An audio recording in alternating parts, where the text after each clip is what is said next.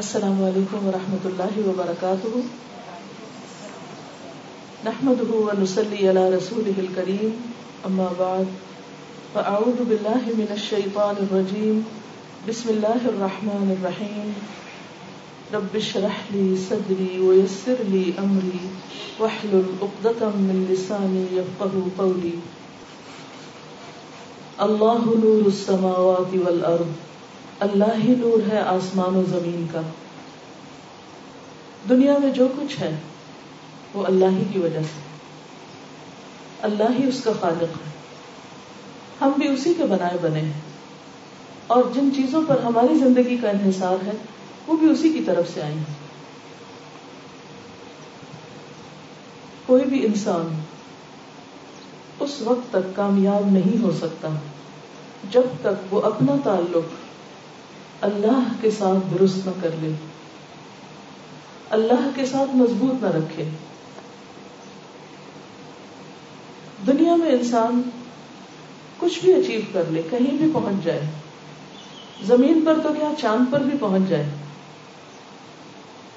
لیکن اس وقت تک اس کے اندر کا خلا پر نہیں ہو سکتا، جب تک وہ اللہ کو نہیں پہچانتا۔ حیرت کی بات ہے کہ ہم ہر ایک کے شکر گزار ہوتے ہیں۔ ہر اچھی چیز، ہر اچھی چیز کی تعریف کرتے ہیں۔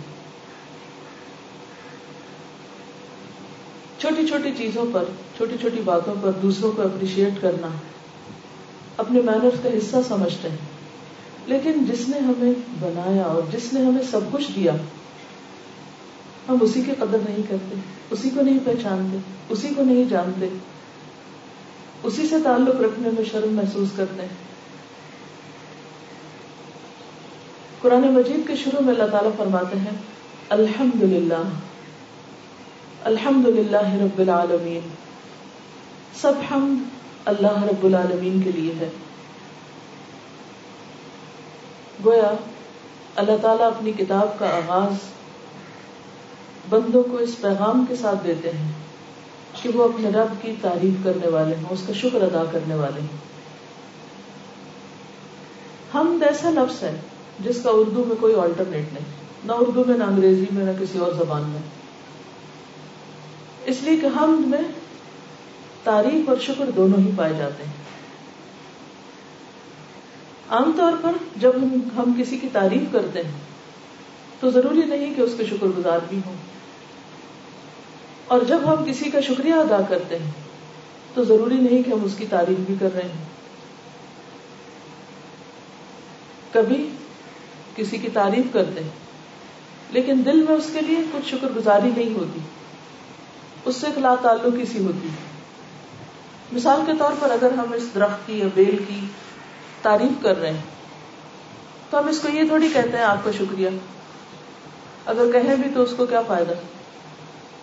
پھولوں کی تعریف کرتے ہیں، انسانوں کی کرتے ہیں، بہت سی چیزوں کی کرتے ہیں۔ لیکن اس میں شکر نہیں ہوتا۔ اسی طرح بعض اوقات کوئی انسان ہم پر احسان کرتا ہے، تو ہم وقتی طور پر اس کا شکریہ ادا کر دیتے ہیں۔ لیکن ہمارے دل یا زبان پر اس کی کوئی تعریف نہیں ہوتی۔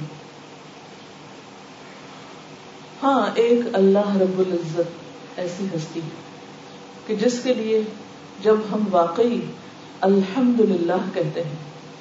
تو وہ صرف شکر نہیں، شکر کے ساتھ تعریف کا بھی مستحق۔ اس کا ہر فعل، ہر کام، ہر چیز قابل تعریف ہے۔ اور جو کچھ بھی اس نے بنایا ہے، جو کچھ بھی اس نے ہمیں دیا ہے، جس حال میں جو چیز نظر آتی، اس پر اس کا شکر ادا کرنا لازم ہے۔ بہت سی چیزیں جو دیکھنے میں ہمیں یوں لگتا ہے جیسے ہمارے فائدے کی نہیں، یا ہمارے اگینسٹ جا رہی ہیں، یا ہمارے مرضی کے خلاف ہیں، یا ہمارے لیے نقصان دہ ہیں۔ لیکن حقیقت یہ ہے کہ ان پر بھی شکر لازم ہے۔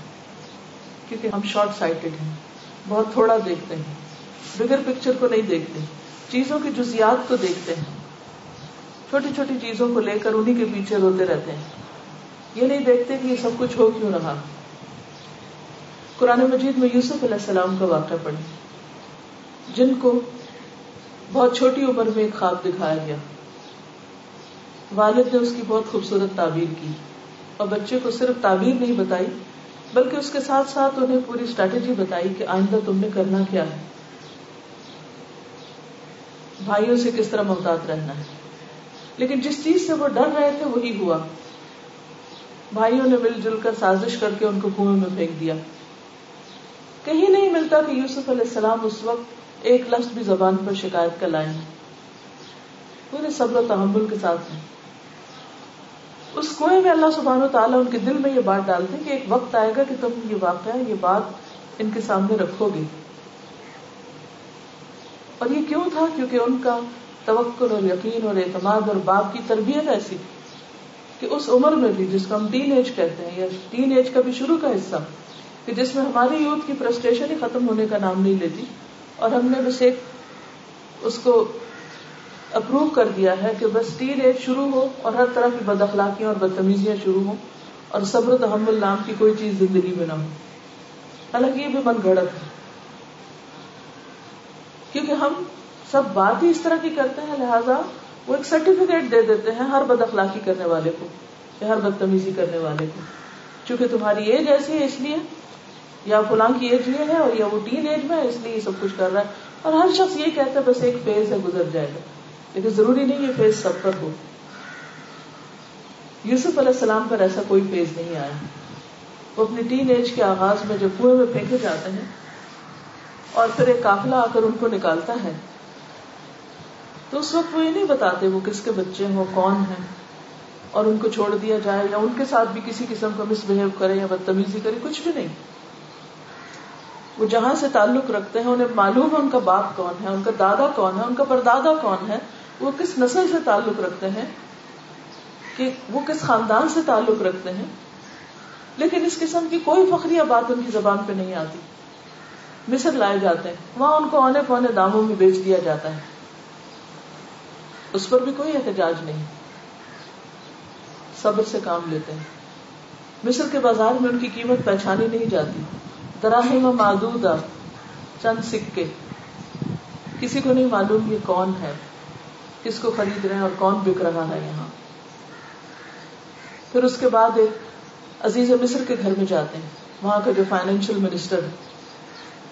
اس کے گھر میں ایک نئی مشکل کا شکار ہوتے ہیں۔ یہ آزمائش کا دوسرا رخ ہے، عورت کا فتنہ۔ تین ایج میں تو سبھی یہ سمجھتے ہیں کہ لڑکوں اور لڑکیوں کی دوستی بالکل نارمل چیز ہے اور اگر کوئی اس سے بچ کر رہے تو اس کو نارمل سمجھا جاتا ہے۔ لیکن وہ کس شان سے اس سے محفوظ رہتے ہیں اور کس طرح اللہ سبحانہ و تعالیٰ ان کو بے داغ رکھتے ہیں۔ کہ حیرت ہوتی، وہاں بھی کوئی احتجاج نہیں۔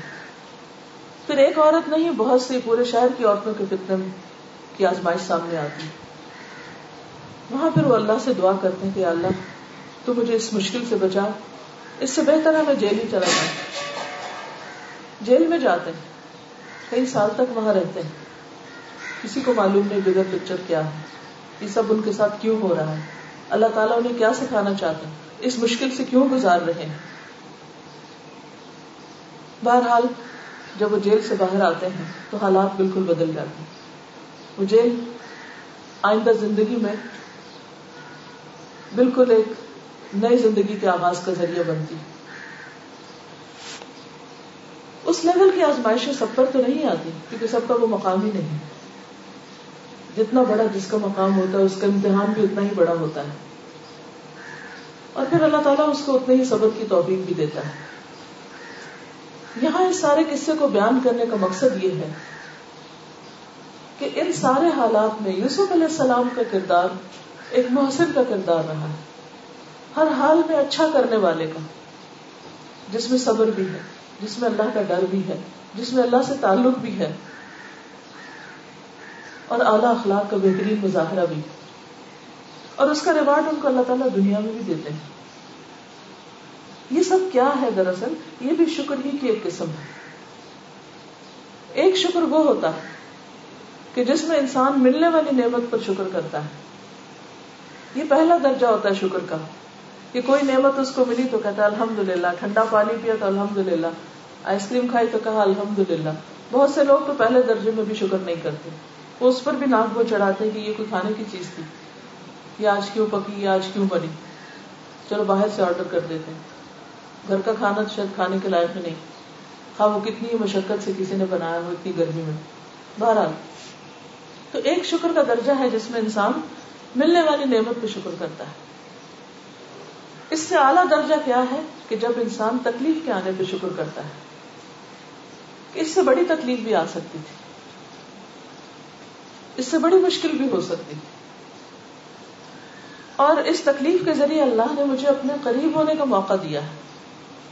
اگر مجھ سے کچھ لیا ہے تو مجھے اور اپنے قریب کیا ہے۔ اور پھر اگلا درجہ کیا ہے کہ انسان اللہ تعالی نعمت دے تو شکر لے تو شکر اور پھر اس کے بعد لے کر پھر جب دوبارہ دے تو پھر اس سے اگلے درجے کا شکر، کیونکہ اس وقت نعمت کی قدر زیادہ آتی ہے۔ جیسے ایوب علیہ السلام کے ساتھ ہوا کہ پہلے سے بھی دگنا ان کو ملا اور یہ سب ان کے شکر کی وجہ سے تھا۔ تو بہرحال بات یہ ہے کہ ہم سب کہنے کو تو مسلمان ہیں، لیکن کیسے مسلمان ہیں؟ کہ سب سے زیادہ جس سے تعلق ہونا چاہیے، سب سے زیادہ جس کے شکر گزار ہونا چاہیے، سب سے زیادہ جس سے محبت ہونی چاہیے، سب سے زیادہ جس سے ڈرنا چاہیے، جس کے لیے سب کچھ کرنا چاہیے، وہی زندگی میں بہت پیچھے ہے ہم سب اپنا اپنا جائزہ لے سکتے ہیں۔ ہمیں اپنا جائزہ لینے کے لیے ان لوگوں کے کردار کو دیکھنے کی ضرورت ہے جو اللہ کے قریب ہوئے۔ جن کو اللہ نے اپنا دوست کہا۔ ابراہیم علیہ السلام جب باغ میں ڈالے جانے لگے تو جبریل علیہ السلام ان کے پاس آیا، پوچھا کہ کوئی مدد چاہیے؟ تو کہا، نہیں، حسبی اللہ و نعم الوکیل۔ اللہ میرے لیے کافی ہے۔ یہ ایمان اور توکل کا کیسا درجہ ہے؟ کہ جس میں انسان اپنی ساری فریادیں، اپنی ساری امیدیں اور سب کچھ صرف اور صرف اللہ سے وابستہ کر لے۔ ہم لوگوں کی تو سمجھ میں بھی شاید یہ نہ آئے کہ آخر اس میں کیا برائی ہے کہ انسان مشکل وقت میں کسی کی مدد لے لے۔ کوئی برائی نہیں منع بھی نہیں، کوئی گناہ کا کام نہیں، کوئی غلط کام نہیں، لیکن تقرب کا ایک درجہ ہے۔ یہ درجہ جب تقرب کا ہوتا ہے تو انسان کا اللہ تعالی کے ساتھ ایک خاص تعلق قائم ہو جاتا ہے۔ اس تعلق میں ایسی مٹھاس ہے کہ آس پاس انسان کے کیسا بھی موسم ہو، کچھ بھی حالات ہو کچھ بھی گزر رہا ہو، لیکن اس کے اپنے اندر ایک ٹھنڈک اور ایک سکون ہوتا ہے۔ اور یہ اسی وقت ہو سکتا ہے جب حقیقی معنوں میں ہم اللہ سبحانہ تعالیٰ کی نعمتوں کو اپریشیٹ کرنے والے ہیں اور سچائی کے ساتھ الحمد للہ کہنے والے ہوں کہ تعریف بھی اس کے لیے اور شکر بھی اس کے لیے۔ ہر اس نعمت پر جو اس نے دی اور اس پر بھی جو اس نے ہمیں نہیں دی اور کسی اور کو دی۔ بعض اوقات اس وقت تو ہم اللہ سے بہت خوش ہوتے ہیں جب ہمیں دیتا ہے، لیکن اس وقت ہمیں خوشی نہیں ہوتی جو جب وہ ہم سے بڑھ کر کوئی چیز کسی اور کو دے دیتا ہے۔ اس وقت ہم اپنے دل میں تنگی محسوس کرنے لگتے ہیں۔ حالانکہ وہ بھی اللہ کی تقسیم ہوتی ہے۔ جو شخص اس راز کو پا لیتا ہے کہ یہ میرے رب کا فیصلہ ہے، یہ میرے رب کی عطا ہے یہ میرے رب کا گفٹ ہے، یہ میرے رب کی دین ہے، یہ اس نے دیا ہے۔ اور میں اپنے رب کی ہر بات پہ راضی، تو اس کو اس پر بھی تکلیف نہیں ہوتی۔ وہ اس پر بھی شکر گزار ہوتا ہے۔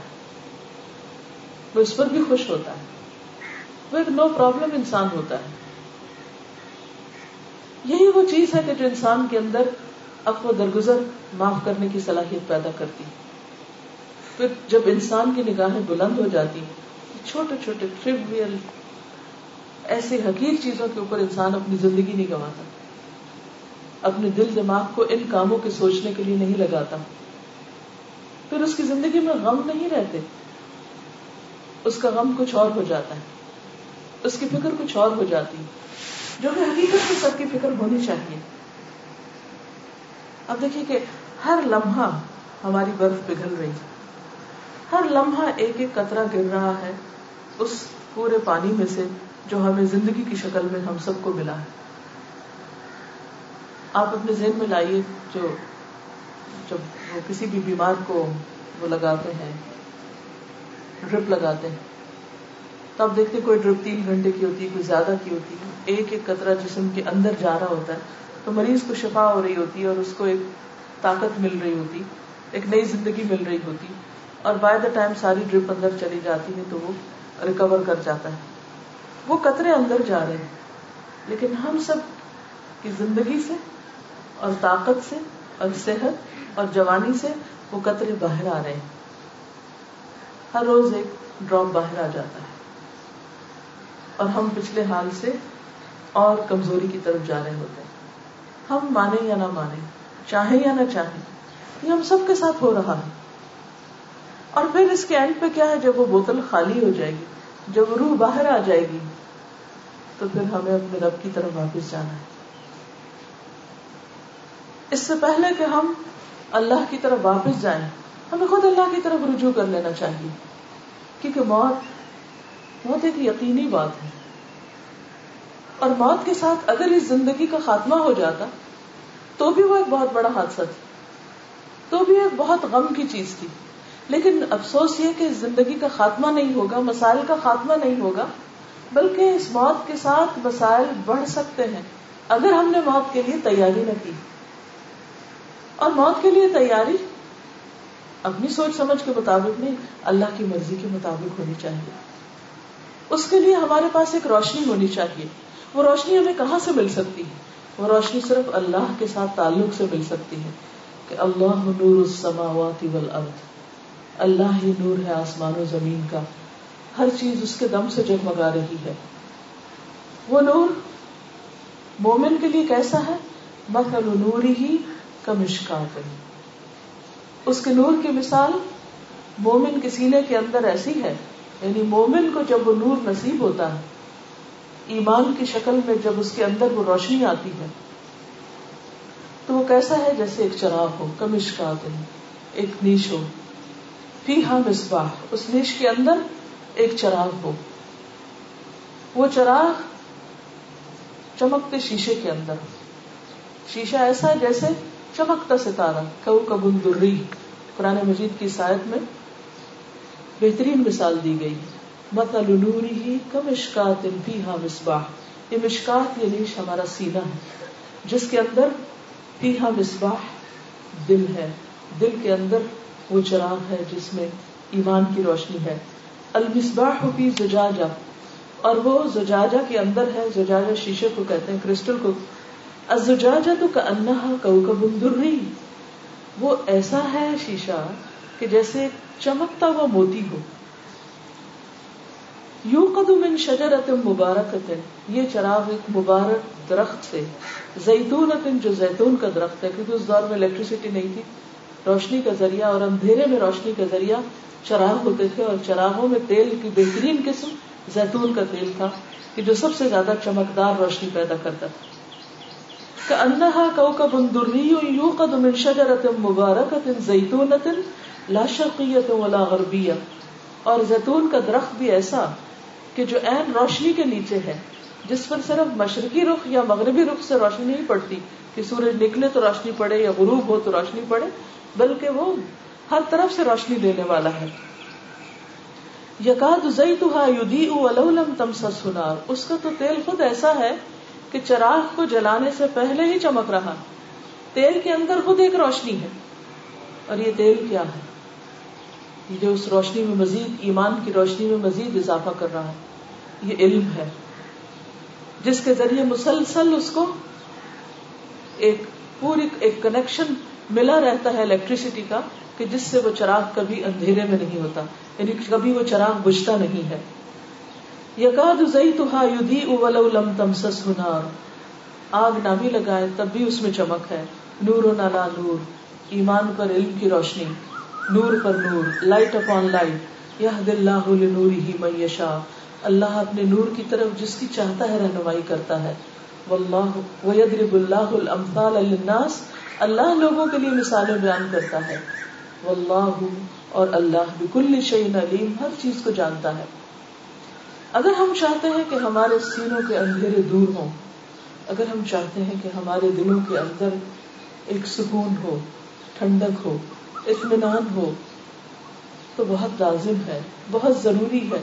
ہم میں سے ہر ایک کے لیے، جو ایمان کے کسی بھی درجے پر ہو، کہ اس نور میں دن ب دن اضافہ ہی ہوتا چلا جائے۔ یہ چمک بڑھتی ہی چلی جائے۔ یہ کنیکشن کبھی بھی ختم نہ ہونے پائے۔ کیونکہ اگر سینا نورانی نہیں، اندر نور نہیں، تو باہر بھی نور نہیں۔ یہ روشنی ہوگی، ایمان ہوگا، اور پھر اس کے ساتھ آپ دیکھیے کہ قرآن مجید کو اللہ سبحانہ تعالیٰ نے نور کہا ہے۔ اجا اکم نور امر ربکم۔ تمہارے رب کی طرف سے تمہارے پاس نور آ چکا ہے۔ رسول کریم صلی اللہ علیہ وسلم کے بارے میں بھی آتا ہے۔ پھر اسی طرح اللہ سبحانہ تعالیٰ نے اپنے آپ کو بھی نور کہا ہے۔ حجاب نور۔ تو اس روشنی کے ساتھ ایک تعلق بے حد ضروری ہے۔ عام طور پر ہم یہ سمجھتے ہیں کہ مسلمان پیدا ہوئے ہیں، مسلمان گھرانوں میں تو کافی ہے۔ ہمارے بچے ہمارے ہاتھوں میں پیدا ہوئے مسلمانوں جیسے نام رکھے ہیں۔ تو بہت کافی نہیں کافی نہیں ہے۔ کیونکہ صرف ایک دفعہ روشنی آ جانا کافی نہیں ہے۔ یہاں پر کیا کہا گیا کہ وہ ہے تو صحیح اس کے اندر، لیکن اس چراغ کو مسلسل تیل چاہیے۔ کیونکہ اگر وہ تیل منقطع ہو گیا تو کہیں ایسا نہ ہو کہ چراغ وہ دھندلا ہو جائے اور کسی وقت چراغ بھی بج جائے۔ آج آپ دیکھیے کہ ہماری یوتھ کے ساتھ کیا ہو رہا ہے۔ کل اتفاق سے کسی ایسے شخص کے ساتھ میٹنگ ہوئی کہ جنہوں نے ایک بہت بڑا سروے کرایا ہے پاکستانی یوتھ کا کہ ان کا دین کے بارے میں کیا خیال ہے؟ اسلام کے بارے میں، اسلامی قوانین کے بارے میں، خدا رسول کے بارے میں۔ سکسٹی پرسینٹ کا یہ جواب تھا، یہ اس شخص کا کہنا ہے فرسٹ ہینڈ انفارمیشن ہے، جو میرے اپنے کانوں میں سنی کہ سکسٹی پرسینٹ یوتھ اسلام کے بارے میں کنفیوز ہے، بدگمان ہے، دور ہے۔ وہ اپنی زندگی میں اس کی ضرورت محسوس نہیں کرتی۔ اب سوچئے کہ ہم اپنے پیچھے کیا جنریشن چھوڑ کے جا رہے ہیں۔ کیسی نسل چھوڑ کر جا رہے ہیں؟ جن کا یہ نور ٹمٹما رہا ہے۔ کیوں ٹمٹما رہا ہے؟ اس لیے کہ علم کی روشنی نہیں۔ کون سا علم؟ وہ جو اللہ کے قریب کرے۔ وہ علم نہیں۔ اس کے ساتھ کوئی کنیکشن ہی نہیں۔ کوئی تعلق ہی نہیں۔ ہم سب سوچے کہ ہمارا اپنا تعلق کتنا مضبوط ہے اور پھر آگے ہمارے بچوں کا کتنا مضبوط ہے۔ ان کو ہم نے اس روشنی کے ساتھ یہ روشنی کتنی پرووائڈ کی کتنی فراہم کی ہم نے اس تیل کا کتنا اہتمام کیا ہے کہ جس کا صرف دیکھنا ہی اور جس کے ساتھ ایک تعلق یعنی علم کی مجلس میں صرف بیٹھنا ہی۔ اور اس سے کسی بھی درجے پر کچھ بھی تعلق، تھوڑا یا زیادہ اگر ہوگا تو وہ نور سروائو کر جائے گا۔ وہ لائٹ بجھنے نہیں پائے گی۔ اور اگر یہ نہیں ہوگا تو آپ کی دی ہوئی لائٹ کہ ہاں مسلمان پیدا ہوئے، کان میں آزان دے دی، مسلمانوں جیسا نام رکھ لیا اور مولوی صاحب کو رکھ کے ایک دفعہ بچپن میں کہیں جیسا تیسا قرآن پڑھوا دیا، کافی نہیں۔ کیونکہ ہم سب کو واپس جانا ہے اپنے رب کے پاس۔ اپنا بھی حساب دینا ہے اور اپنی نسلوں کا بھی حساب دینا ہے۔ اپنے بچوں کا بھی حساب دینا ہے کہ ان کو ایمان کی کس حالت میں چھوڑ کر آئے اور اس کے لیے ہم نے کوشش کتنی کی؟ اس کے لیے دعائیں کتنی کی؟ اس کے لیے ہماری آہیں کتنی تھی بچوں کے لیے ہم رول ماڈل ہیں۔ اگر ہماری اپنی زندگی میں قرآن نہیں، تو ان کی زندگی میں کہاں سے ہو سکتا ہے؟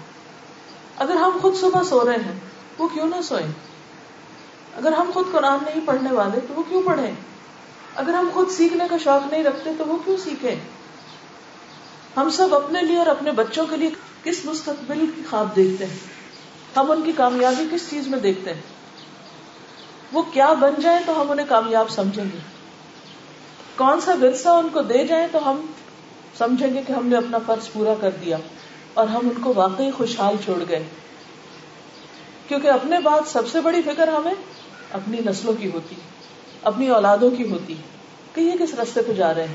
تو اس لیے بہت ضروری ہے کہ ہم خود بھی اور پھر اپنے آئندہ نسلوں کو بھی اللہ کے نور کے ساتھ جوڑیں۔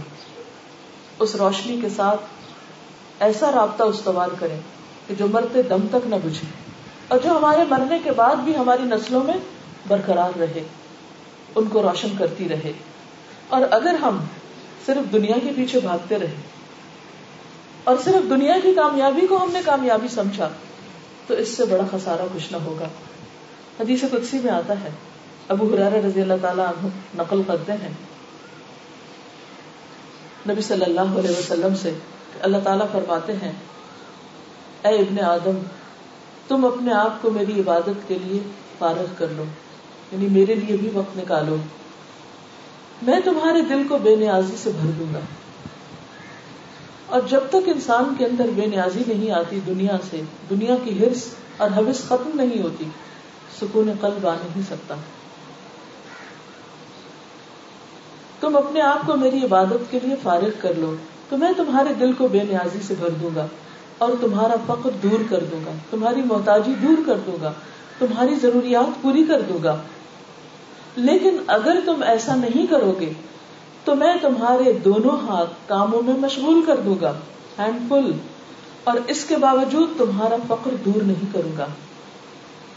وہ دل کی بے چینی کی حالت اور پریشانی کی حالت، اپنے بارے میں، اپنے فیوچر اور اپنے بچوں کے فیوچر کے بارے میں کبھی ختم ہوگی ہی نہیں۔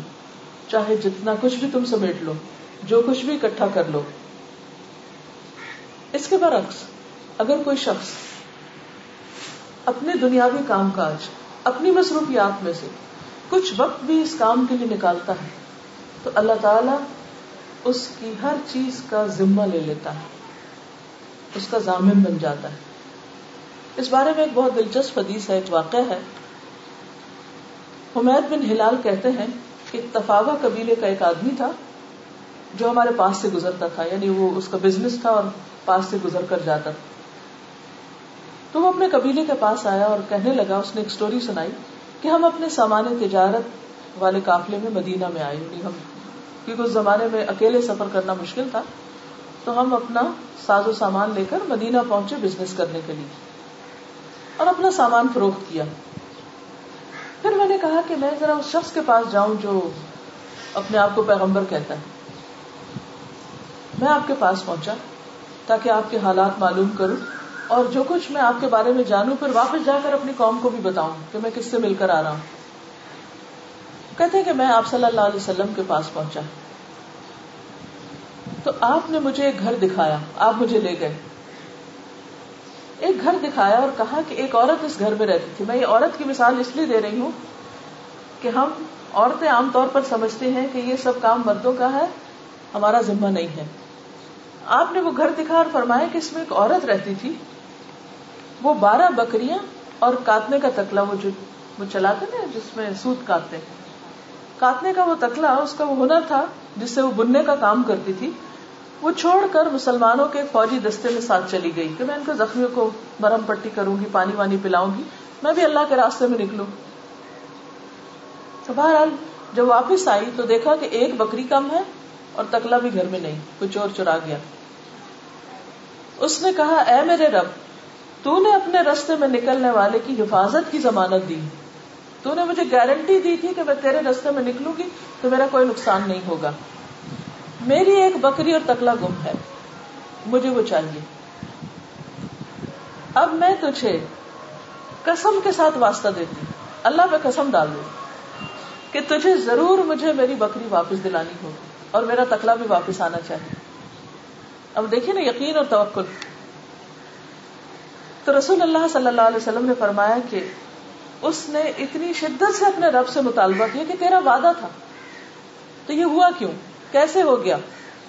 ہم تو دعا بھی ایسے بدلی سے مانگتے ہیں، ماں ایک آدھ دفعہ مانگی، پھر کہا پتہ نہیں ہماری تو سنی نہیں جائے گی۔ نہیں، مانگے تو اتنی آہوزاری سے مانگے کہ نہیں، اللہ تیرے پاس تو سارے خزانے تو دے سکتا تو دے مجھے۔ جو بھی دل میں ہے، چاہے بچوں کی ہدایت چاہیے یا ان کی صحت چاہیے یا آخرت چاہیے، کچھ بھی چاہیے۔ رو رو کے مانگے۔ کہا، نہیں، مجھے تو واپس چاہیے۔ تو آپ نے فرمایا کہ اس کی بکری اور اس جیسی ایک اور، اس کا تکلا اور اس جیسا ایک اور تکلا، اس کو واپس مل گیا۔ یہ ڈیٹیلز نہیں ملتی حدیث کی کتابوں میں کہ وہ کہاں سے آیا، کون لے کر آیا، لیکن یہ آپ نے فرمایا اور فرمایا، اگر تو چاہتا ہے تو اس عورت کے پاس چلا جا اور اس سے پوچھ لے، تاکہ تو تصدیق کر لے کہ میں تجھے جو بتا رہا ہوں۔ تو اس سے پتا کیا چلتا ہے؟ ہم عام طور پہ گھر سے کیوں نکلتے کیا کریں؟ گھر اکیلا ہے۔ بچے چھوٹے ہیں۔ اور کئی بہانے۔ یا یہ کہ ہسبینڈ اجازت نہیں دیتے، ان کے ساتھ بزنس میں کام کر رہے ہیں۔ آفس ورک ہے یا میری جاب ہے۔ اگر اس میں سے میں آورس کم کروں گی یا ٹائم کم کروں گی تو مشکل ہوگی۔ ہر شخص کی اپنی کہانی ہے۔ اور ان کہانیوں کی وجہ سے وہ سنجیدگی کے ساتھ اپنا نور بڑھانے کی فکر کر ہی نہیں رہا۔ جہاں جہاں بھی قرآن کلاسز ہوتی، بلاتے ہیں لوگ، کتنے آ جاتے ہیں، کتنے بیٹھتے ہیں، کتنے سیکھتے ہیں۔ اور وہ سیکھ کر پھر اس ایمان کو کتنا مینٹین کرتے ہیں، وہ مینٹین کیوں نہیں ہوتا؟ کیونکہ وہ اس پر عمل نہیں کرتے جو سیکھ کر جاتے ہیں۔ کیونکہ اگر وہ کرنے لگ جائیں جو کہا گیا ہے، اور باقی بھروسہ اللہ پہ کرے، تو اللہ تعالیٰ ضرور مدد کرنے والا ہے۔ اب مثلا اس عورت کا ایک رویہ یہ بھی ہو سکتا تھا کہ جب وہ دو چیزیں گم ہو گئی تو وہ شہر بھر میں ڈنڈورا پیٹتی، یہ رسول بھی صحیح نہیں کہتے اور یہ اللہ کے وعدے بھی سچ نہیں اور دیکھو میرے ساتھ کیا ہو گیا۔ وہ نیگیٹو اپروچ بھی لے سکتی تھی، لیکن سینے میں ایمان کا جو نور جاتا ہے اور پھر اس کے ساتھ علم آتا ہے اور اس یقین میں پختگی ہوتی ہے، وہ روشنی اندر بڑھتی ہے تو اسی درجے کا پھر ایمان اور یقین بڑھتا ہے۔ اسی درجے کی دعا میں تاثیر آتی ہے۔ اور جیسی دعا میں قوت ہوتی ہے، اسی درجے کی پھر قبولیت بھی ہوتی ہے۔ اللہ تعالیٰ اپنے بندے کے ساتھ اس کے گمان کے مطابق ہوتا ہے۔ ہمیں چیزیں مشکل لگتی ہیں۔ ہمارے لیے انہونی ہے جو یوسف علیہ السلام کو کنویں میں سے نکلواتا ہے اور جو مصر کے شاہی تخت پر بٹھاتا ہے۔ وہ رب سب کچھ کر سکتا ہے۔ کیوں نہیں کر سکتا؟ اس کے لیے کچھ بھی مشکل نہیں۔ اس لیے ہمارا فرض کیا بنتا ہے کہ ہم اس کی طرف قدم بڑھائیں۔ ہم اس کے لیے وقت ضرور نکالیں۔ اور اگر دین پڑھنے والے یا پڑھانے والے انسان ہونے کی وجہ سے کوئی غلطی کرے تو اس کی وجہ سے دین کو بدنام نہ کرے اللہ کی اس کتاب کو بدنام نہ کرے یہ نہ کہ ہاں دیکھے ہیں بہت پڑھنے، پڑھانے والے، وہ ایسا کرتے ہیں، ویسا کرتے وہ ان کا کرنا ان کے ساتھ ہے۔ ہمیں اپنے لیے لینا ہے۔ اس لیے نہیں لینا کہ لوگ لے رہے ہیں۔ اور اس لیے نہیں چھوڑنا کہ لوگ ایسا اور ایسا کر رہے ہیں۔ ہمیں اس لیے لینا ہے کہ میرا ذاتی پرسنل اللہ تعالی کے ساتھ اتنا مضبوط تعلق ہو جائے، میرا سینہ اتنا روشن ہو جائے کہ مجھے حق اور باطل، سچ اور جھوٹ، امانت اور خیانت سب نظر آنے لگے تاکہ میں جو سن رہی ہوں، جو سیکھ رہی ہوں، اس پر عمل بھی کر سکوں۔ جہاں تک اللہ تعالی کی ضمانت اور گارنٹی کا تعلق ہے۔ ایک اور حدیث میں آتا ہے، نبی صلی اللہ علیہ وسلم نے ارشاد فرمایا، تین لوگ ایسے ہیں جن کا ضامن اللہ، وہ ان کو بچاتا، ان کو سنبھالتا، ان کے سب کام کرتا ہے۔ اگر وہ زندہ رہے تو وہ ان کو کافی ہوگا، اور اگر وہ فوت ہو جائے تو ان کو جنت میں داخل کرے گا۔ ایک وہ شخص جو اپنے گھر میں سلام کر کے داخل ہو، اللہ اس کا ضامن گھر میں سلامتی رکھے گا۔ قرآن مجید میں بھی اس کا حکم ہے۔ لیکن عام طور پر ہم اس بات کو معمولی لیتے اچھا آپ دیکھیے کہ جب بچے بھی گھر میں داخل ہو رہے ہیں، شوہر داخل ہو رہے ہیں، خود داخل ہو رہے ہیں، اگر بلند آواز سے سب کو سلام کریں گے تو گھر میں ایک دم روشنی ہو جائے گی، ایک دم چہل پہل ہو جائے گی، ایک دم سب کی بانڈنگ ڈیولپ ہو جائے گی، سب کا ایک کنیکشن بن جائے گا اور گھر کی فضائی بدل جائے گی۔ خیر اور برکت، دعا کس چیز کی ہے؟ سلامت رہو۔ سلامتی کی دعا۔ اور جب یقین کے ساتھ اور شعور کے ساتھ ہوگا، تو انسان کے اندر وہ جو چھوٹے چھوٹے بسوسی اور خوف ہمارے لٹ نہ جائے چور نہ آ جائے، ایسا نہ ہو جائے، ویسا نہیں، اللہ ہر چیز سے حفاظت کر ضمانت ہے اللہ کی، بچائے گا وہ۔ جب ایسی ہی سنتوں میں ہم خیالت کرتے ہیں اور ان کو معمولی سمجھ کر چھوڑ دیتے ہیں، یا بسم اللہ پڑھ کر آگے گھر میں قدم نہیں رکھتے، جب بسم اللہ پڑھ کر رکھتے ہیں قدم، تو شیطان باہر ہی رہ جاتے ہیں۔ نہیں تو پھر وہ ساتھ آتے ہیں اور کھاتے پیتے بھی ساتھ ہیں اور فتنا فساد بھی پھیلاتے ہیں اور بہت سی چیزیں جیسا کہ حادیث سے پتہ چلتا ہے۔ دوسرا وہ شخص جو نماز کے ارادے سے مسجد کی طرف چلا، اللہ اس کا ضامن ہے۔ اب دیکھیے، ضامن کا مطلب کیا ہے؟ زندہ رہے تو کافی ہے، اور اگر اس رستے میں فوت ہو جائے، اب آپ کے ہو سکتا ہے؟ سوچ رہے ہیں اچھا مسجدوں میں تو بڑے حادثے ہو جاتے ہیں۔ کیا ضمانت ہے؟ ضمانت یہ ہے کہ پھر مرنے کے بعد جنت کی بشارت ہے۔ تیسرا وہ شخص جو اللہ کے راستے میں نکلا، اور اللہ کے راستے میں نکلنے سے مراد فی سبیل اللہ میں بہت سی چیزیں آتی۔ خیر اور بھلائی کے سارے کام۔ مثلاً اگر آپ کسی بیوہ، یتیم، مصیبت زدہ شخص کی مدد کے لیے بھی نکلتے ہیں، صرف اللہ کی خاطر۔ تو اس کو بھی مجاہد فی سبیل اللہ جیسا درجہ دینے کا وعدہ کیا گیا ہے۔ اور اسی طرح علم کے راستے پہ نکلنا، وہ بھی اللہ کے راستے میں نکلنا ہے فرشتوں کا ساتھ ہونا۔ ہے ایک اور حدیث سے ہمیں پتا چلتا ہے، رسول اللہ صلی اللہ علیہ وسلم نے فرمایا، جب بھی کوئی گھر سے باہر نکلتا ہے، ہم سبھی نکلتے ہیں۔ اس کے دروازے میں دو جھنڈے ہوتے ہیں۔ ایک جھنڈا فرشتے کے ہاتھ میں ہوتا ہے، ایک شیطان کے ہاتھ میں ہوتا ہے۔ اگر وہ اللہ کی پسندیدہ جگہ کی طرف جاتا ہے، تو فرشتہ جھنڈا لے کے اس کے پیچھے چل پڑتا ہے۔ وہ اس کی ایک طرح سے حفاظت کرتا ہے۔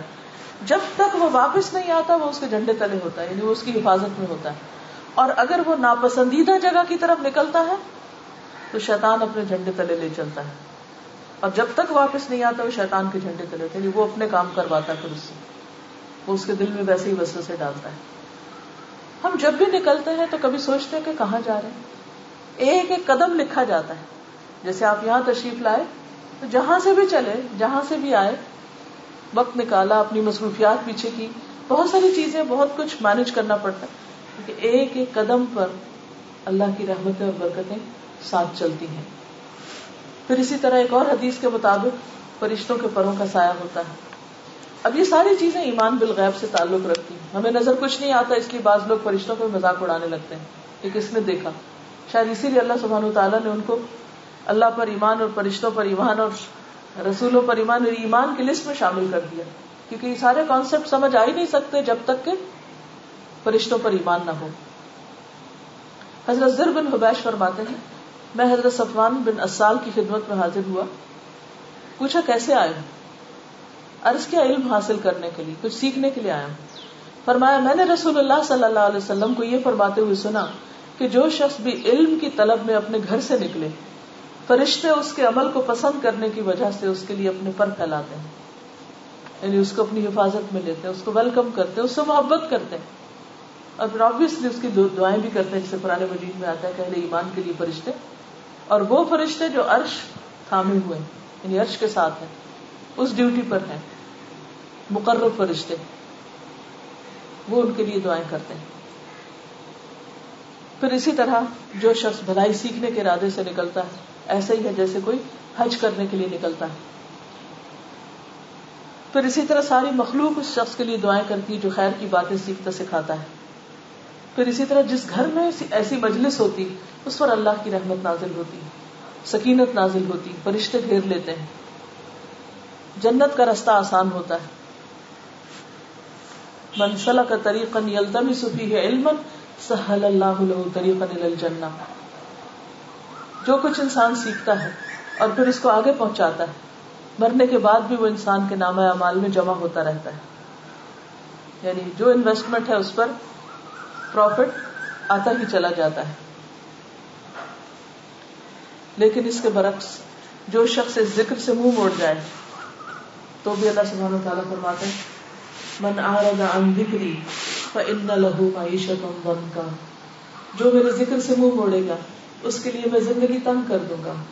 زندگی دنیا کی زندگی بھی، قبر کی زندگی بھی، آخرت کی زندگی کیونکہ زندگی کے یہ تین پہلو ہیں۔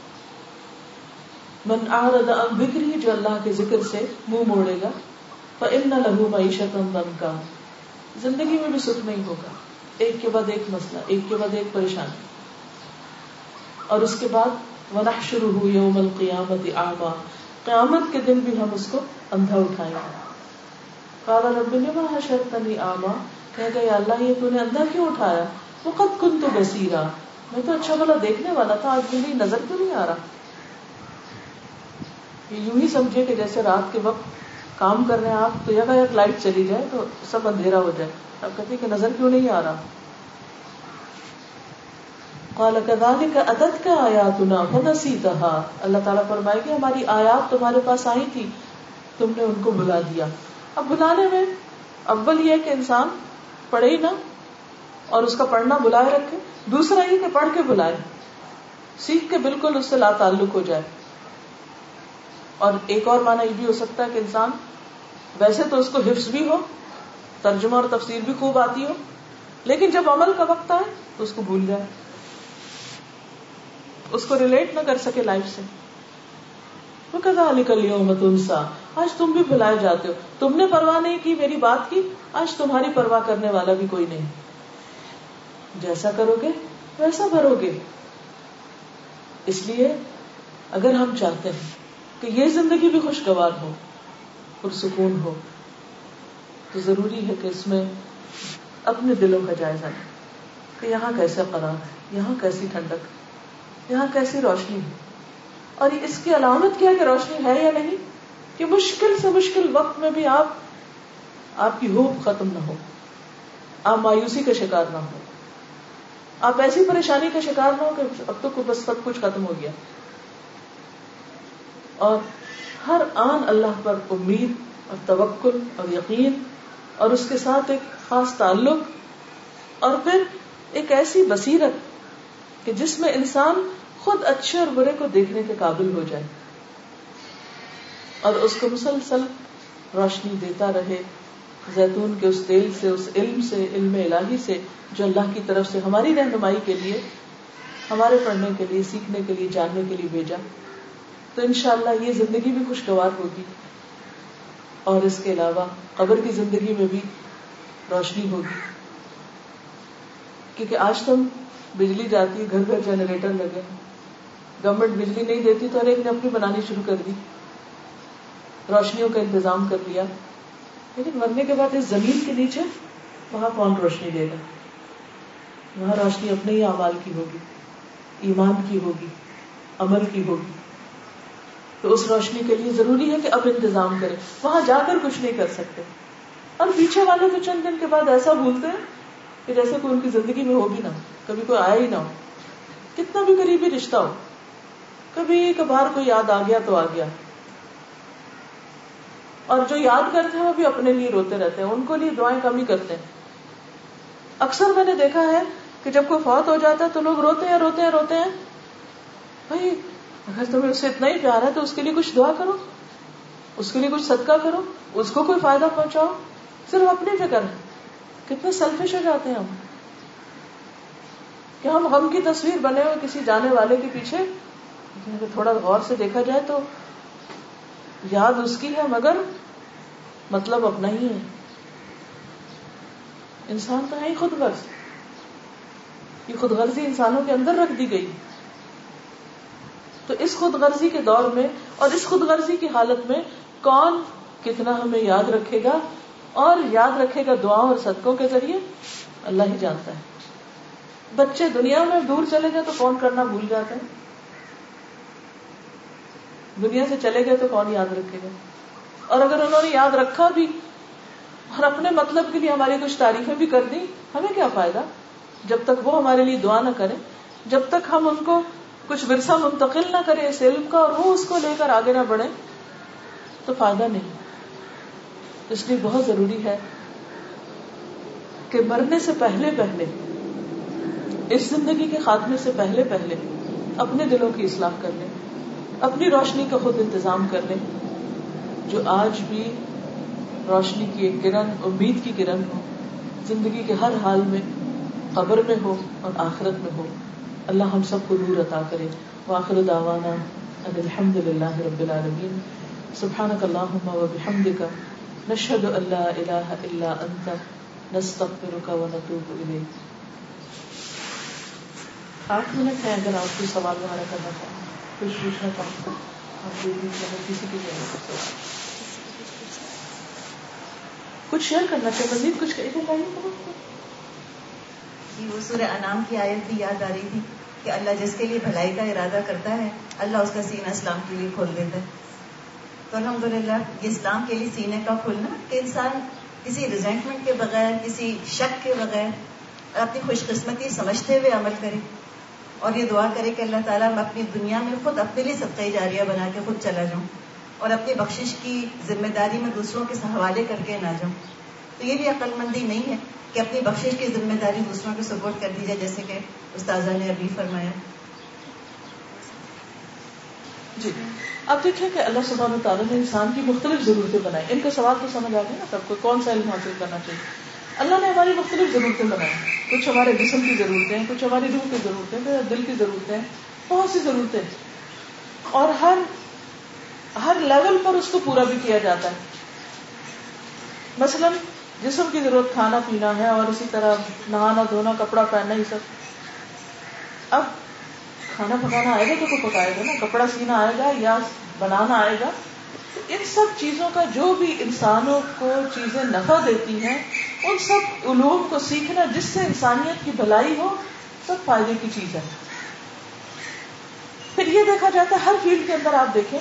کہ کس جگہ پر کتنے لوگ چاہیے؟ سوسائٹی کو صرف ڈاکٹر نہیں چاہیے، صرف انجینئر نہیں چاہیے، صرف اکاؤنٹنٹس نہیں چاہیے، صرف کیا چاہیے؟ اس کے مطابق پھر مختلف جگہوں پر آفر ہوتی ہے، مختلف چیزوں کچھ بھی سیکھنے جائیں، ہمیشہ اپنے خود سیکھیں یا بچوں کو سکھانے بھیجیں کہ کرنا کیا ہے، بننا کیا ہے، استعمال کہاں ہوگا؟ یعنی مقصد اینڈ کو سامنے رکھ کے شروع کریں۔ اور اگر اس میں وہ نفع مند دل میں آپ کو فائدہ دے رہا ہے، لوگوں کو فائدہ دے رہا ہے، معاشرے کی ضرورت ہے، مسلمان امت کو ضرورت ہے، تو اس نیت اور جذبے کے ساتھ سیکھیں، محنت کریں اور کوالٹی کا سیکھیں۔ نو ڈاؤٹ اباؤٹ اٹ اس کے لیے بھی جب آپ نکلیں گے تو انشاءاللہ ثواب ہوگا۔ لیکن صرف مادی ضرورتیں نہیں ہیں ہماری ہماری روحانی ضرورتیں بھی ہیں۔ ہمیں دین سیکھنے کی بھی ضرورت ہے۔ اب دین سیکھنے کے بھی مختلف درجے ہیں، مختلف لیولز ہیں۔ ایک ہے بیسک لیول پرائمری جو سب کو آنا چاہیے۔ جیسے بیسک لکھنا پڑھنا، جیسے لٹریسی ہوتی ہے نا، ایسے ایسے دین میں بھی بیسک لٹریسی جو ہے، وہ آنی ہونی چاہیے سب کے پاس۔ کہ اپنے فرائض کو ادا کرنا آتا۔ ہو نماز پڑھنی آتی ہو اگر مال ہے تو زکات دینی آتی ہو حج کرنا تو حج کرنا آتا۔ ہو تہارت پاک رہنا تو پاک رہنے کا طریقہ سب کو پتا ہو، کیونکہ ہر انسان کے ساتھ نجات ہیں۔ ان کو کیسے صاف کرنا ہے؟ حرام، حلال کی حدود بیسک لیول کا علم سب کے پاس۔ لیکن جس طرح ہر فیلڈ میں متخصص ہوتے ہیں ڈاکٹر میں آپ دیکھیے کہ اسپیشلسٹ اور پھر اسپیشلسٹ کے بھی اسپیشلسٹ ہوتے ہیں۔ اسی طرح دینی علم میں ہر شخص کو اسپیشلسٹ بننے کی ضرورت نہیں۔ لیکن کسی بھی سوسائٹی میں جب تک کچھ لوگ اسپیشلٹی کے لیول تک نہیں سیکھیں گے تو سب کی ضرورت پوری نہیں ہوگی۔ تو جو بھی سیکھیں، لیکن ایک بات یاد رکھیں کہ اللہ کے کلام کو، قرآن مجید کو، باقی ہر کلام پر، اس کتاب کو، ہر کتاب پر فضیلت ہے۔ جو اس کے پڑھنے پہ ہر حرف پہ دس نیکیاں وہ کسی اور کتاب کے لیے نہیں، حدیث میں بھی نہیں ہے اس لیے اس کے ساتھ تعلق ایک خصوصی تعلق ہے، کیونکہ کائنات کے بادشاہ کی کتاب ہے۔ اور اس کو پڑھنا اور اس کو سیکھنا، اس کی اس کی تو مثال ہی کچھ نہیں۔ لہذا دوسرے سب کچھ کیجیے مگر زندگی کا کچھ حصہ اس کو سیکھنے کے لیے بھی ضرور وقت کیجیے جب کوئی بیمار ہوتا ہے تو ہم اس پر کیا کرتے ہیں؟ رحم۔ ایک رحم کا جذبہ آتا ہے نا۔ چاہے دشمن بھی بیمار پڑا ہو تو انسان کیا کہتا ہے؟ اس کی کیئر کرو، اس کا خیال کرو۔ ایسے جتنے بھی لوگ جو دین کے خلاف بات کرتے ہیں یا بدتوں میں ہیں یا شرک میں ہے یا کسی بھی خرابی میں ہے ان کے ساتھ معاملہ آپ کا بیمار کا معاملہ۔ اور جیسے بیمار کو کھانا بھی کیسا دیتے ہیں؟ زیادہ رچ کھانا نہیں دیتے، اس کو لائٹ دیتے ہیں۔ اسی طرح دوا بھی دیتے ہیں تو ایک دم ہائی پوٹینسی کی نہیں دیتے۔ تو اسی طرح ایسے لوگوں کے ساتھ بالکل بیسکس پہ تھوڑا تھوڑا ان کے پھر اور پھر یہ ہے کہ علاج کے لیے مزاج شناسی بہت ضروری ہے کہ کس مزاج کی مرض ہے کیا؟ اور پھر کہاں سے بات سمجھتے ہیں؟ کس طریقے سے سمجھتے ہیں؟ اور پھر انسان ہمت نہ ہارے، بتاتا رہے، کرتا رہے، پیچھے نہ پڑے۔ کیونکہ کسی کے بھی پیچھے پڑنا نا، اس سے وہ بھاگنے لگتے ہیں۔ جب ہم یہ بات کریں گے کہ یہ آپ کے فائدے کی چیز ہے۔ ان کو فائدے کا بتا کے ان سے کریں گے تو ان شاء اللہ وہ اس کو لیں گے۔ اور دوسرا یہ ہے کہ اعتراض نہ کریں، کیونکہ بعض اوقات یہ ہوتا ہے کہ ہم ان کو کہتے ہیں کہ آپ غلط کر رہے ہیں یا انداز یہ ہوتا ہے کہ جس سے وہ اپنے آپ کو وہ انا کا شکار ہو جاتے ہیں۔ ان کو اگر بات سمجھ بھی آ رہی ہے تو وہ اس میں ڈیفینسو ہو جاتے ہیں۔ تو ایسے لوگوں کو بس اتنی بات کریں، تھوڑی کریں، جتنی وہ لے رہے ہیں۔ اور پھر ایک دفعہ نہیں کہ بس میں نے تو کہہ دیا یہ میرا سرانا فرض تھا، میں نے سنا دی۔ نہیں، تھوڑا تھوڑا کر کے لگے رہیں لگے رہیں لگے رہیں اور سب دعا بھی کریں، کیونکہ دل اللہ کے ہاتھ میں دل وہ بدلے گا، ہم تو صرف کوشش کریں گے۔ اب دیکھیے کہ زمین کے اندر یہ سبزہ کیسے ہوگا بیج ڈالنے سے پہلے ایک مرحلہ ہوتا ہے اس کو نرم کرنے کا۔ وہ بڑا ٹف مرحلہ ہوتا ہے ہل چلانا سب سے مشکل کام۔ بیج ڈالنا بھی آسان ہے، پانی لگانا بھی آسان ہے۔ سب سے مشکل مرحلہ ہل چلانا ہے۔ جب تک کہ وہ بیج ایکسپٹ کر لے زمین۔ تو اسی طرح ایسے لوگ جتنے بھی بیمار ہیں، تو پہلے اس زمین کو ہموار کیجیے اس میں سخت مشقت لگے گی۔ لیکن ان شاء اللہ آہستہ آہستہ آہستہ کرتے کرتے کرتے ایک دن ایکسپٹ کریں گے۔ اور پازیٹیو وائز دیا کریں۔ جب بھی کسی کا انتہائی برا شخص بھی ہو، تو آپ اس کو، اس کے بارے میں پازیٹو سوچنا شروع کریں۔ کہ اللہ نے اس کے دل کے اندر الحمہ کجورہ و تقوا وہ گوشہ بھی ہے۔ اللہ تعالیٰ فرعون کے پاس جب بھیجا تھا نا علیہ السلام، تو اس وقت بھی ہوپ دلائی تھی کہ شاید وہ نصیحت پکڑے یا ڈرنے لگ جائے۔ نہ امید نہ ہو۔ تو ان شاء اللہ باقی تو اللہ کے ہاتھ میں۔ جب ہمدردی اور خیر خائی آئے گی، تو اثر بھی آ جائے کہ جزاک اللہ خیر سبحانک سبحانك اللهم وبحمدك نشهد ان لا اله الا انت نستغفرك ونتوب اليك السلام علیکم ورحمۃ اللہ وبرکاتہ.